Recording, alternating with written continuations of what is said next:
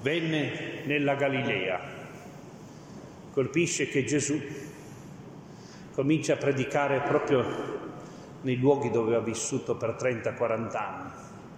Non sarà mica stato sempre nel suo paesino di Nazareth, come noi qualche volta si va, chi va al mercato, si va a Torino a fare una commissione, anche lui sarà andato eh, nelle città eh, lungo il mare di Galilea eh, per comprare qualcosa per una commissione, magari per vendere qualche aratro, qualche cosa fatta da lui, chi lo sa. Eh? Quindi sicuramente era una persona conosciuta, un artigiano, una...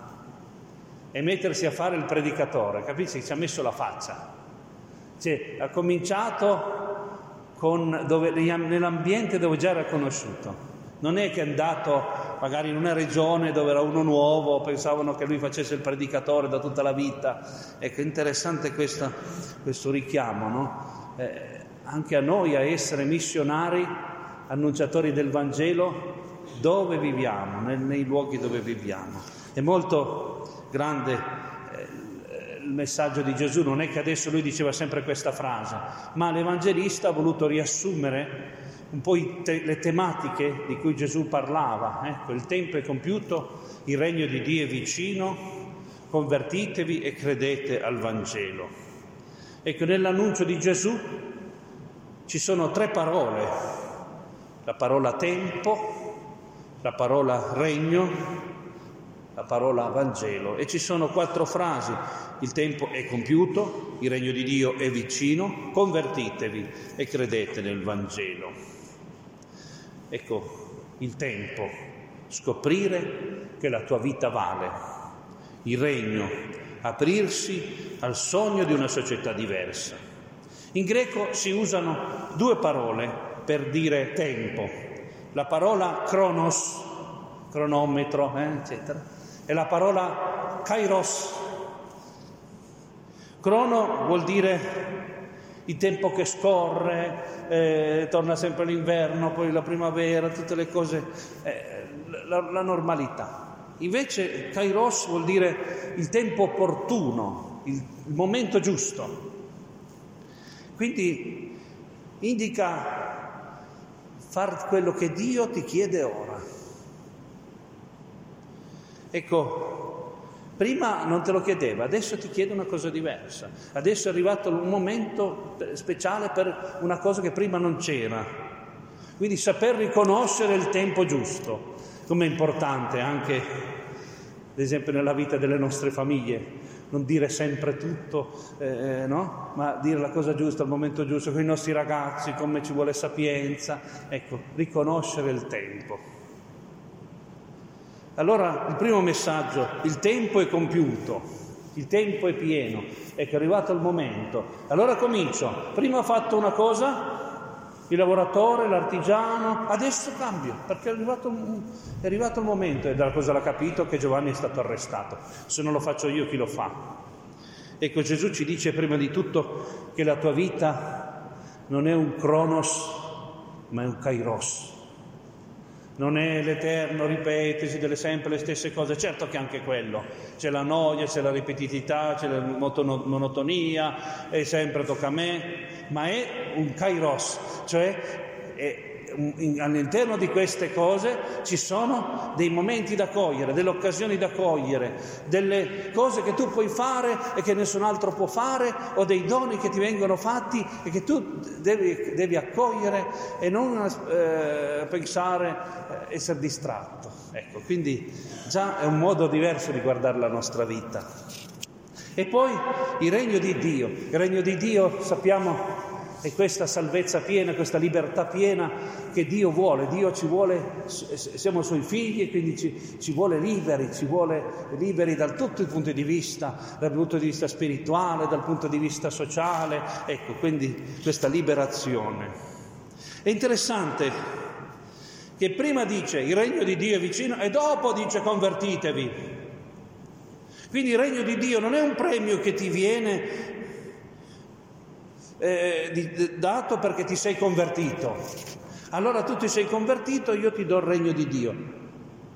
Ma è, è un dono gratuito, Il regno di Dio non chiede la conversione, ma rende possibile la conversione.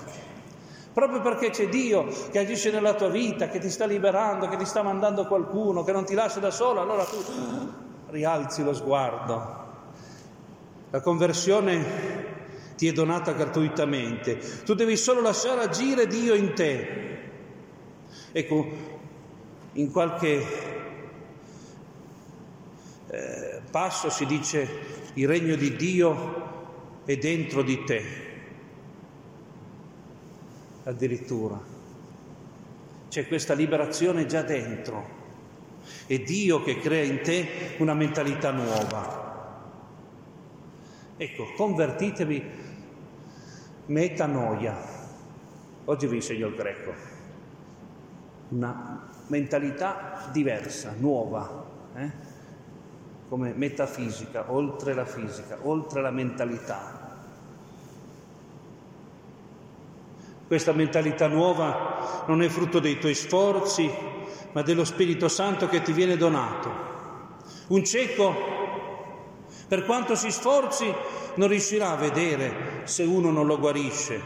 E lo stesso un sordo. Ma il cieco deve fidarsi del dottore che lo deve operare. La conversione è lo Spirito Santo che ci rende vedenti, ci fa vedere cose che prima non vedevamo, ci rende capaci di udire cose che prima non potevamo sentire. La nuova mentalità è una cosa che ora vedi e prima non vedevi. Ma dobbiamo fidarci. Se non ci fidiamo di Gesù, come possiamo? Non, noi possiamo rifiutare tutto questo. Ecco, vorrei definire questa mentalità come la mentalità del kairos, del tempo opportuno, è la mentalità del regno. L'abbiamo già detto, quindi la tua vita è un'occasione, è una serie di occasioni da non perdere. Dio è già lì che ti libera, che è vicino a te. E terzo, la mentalità della gioia. Credi al Vangelo, credi alla gioia, la gioia della risurrezione di Gesù Cristo, la gioia del vero volto di Dio svelato da Gesù, la gioia che Dio ha condiviso tutto della vita umana, la gioia del Vangelo, la buona notizia di Gesù.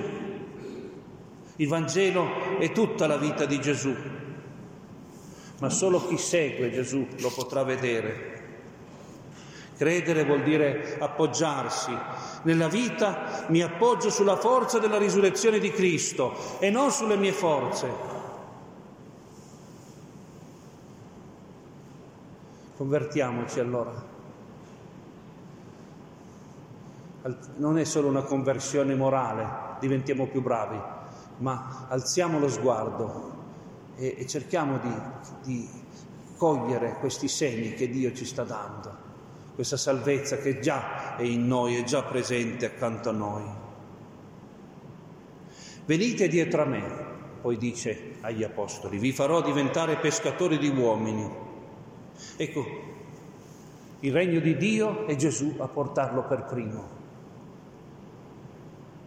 È Lui che agisce. Noi dobbiamo solo andare dietro. Quando noi aiutiamo una persona, quando eh, veramente eh, è oppressa da qualche male e noi ci facciamo vicini con la nostra solidarietà, col nostro servizio, cosa scopriamo? Che Gesù era già in quella persona e già stava lavorando. Noi veniamo dietro. Gesù è sempre il primo, è sempre l'apripista. Non siamo noi a portare Gesù alla gente, Gesù è già con loro. I primi cristiani si autodefinivano quelli della via. E poi dice, vi farò pescatore di uomini, far uscire le persone dal mare. Mi viene in mente quelli che vanno nel Mediterraneo a tirar fuori la gente quando sta annegando, quando rischia la vita.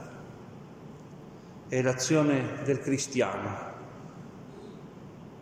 non fa grandi progetti. Vedete, noi vogliamo, non vogliamo cambiare la società attraverso grandi progetti, grandi riforme, eh, cambiare grandi leggi, sarà anche necessario quello. È giusto, eh? Ma il nostro metodo è partire da ogni persona. Quando tu tiri fuori uno, ne tiri fuori uno alla volta, vero? E devi proprio, cominci a aiutare una persona. Magari quella persona che ha bisogno ce l'hai nella casa tua e poi vedrai che il Signore ti darà la grazia di aiutarne un'altra, di aiutare un'altra, di aiutarne un'altra, ecco che diventerai un pescatore di uomini, uno che porta questa salvezza. Molte persone si trovano ad annegare nella vita, si trovano in un mare. Ecco, sono le condizioni di esclusione, di povertà, di emarginazione, ma sono anche dei mali a volte che portiamo dentro, una mancanza di speranza, voi sapete quali sono. Ecco, Signore ti dice convertiti alla gioia, convertiti al tempo opportuno, convertiti al regno di Dio, addirittura ti dice tu sarai strumento per portare tutto questo agli altri. Che bello. Fidiamoci un pochino, il Signore ha tanta fiducia in noi, noi qualche volta non troppa in Lui, fidiamoci un po' lasciamolo fare. Diciamo, Signore, se posso anche solo essere pescatore di una persona, aiutare una persona, eh, ho speso bene la mia vita.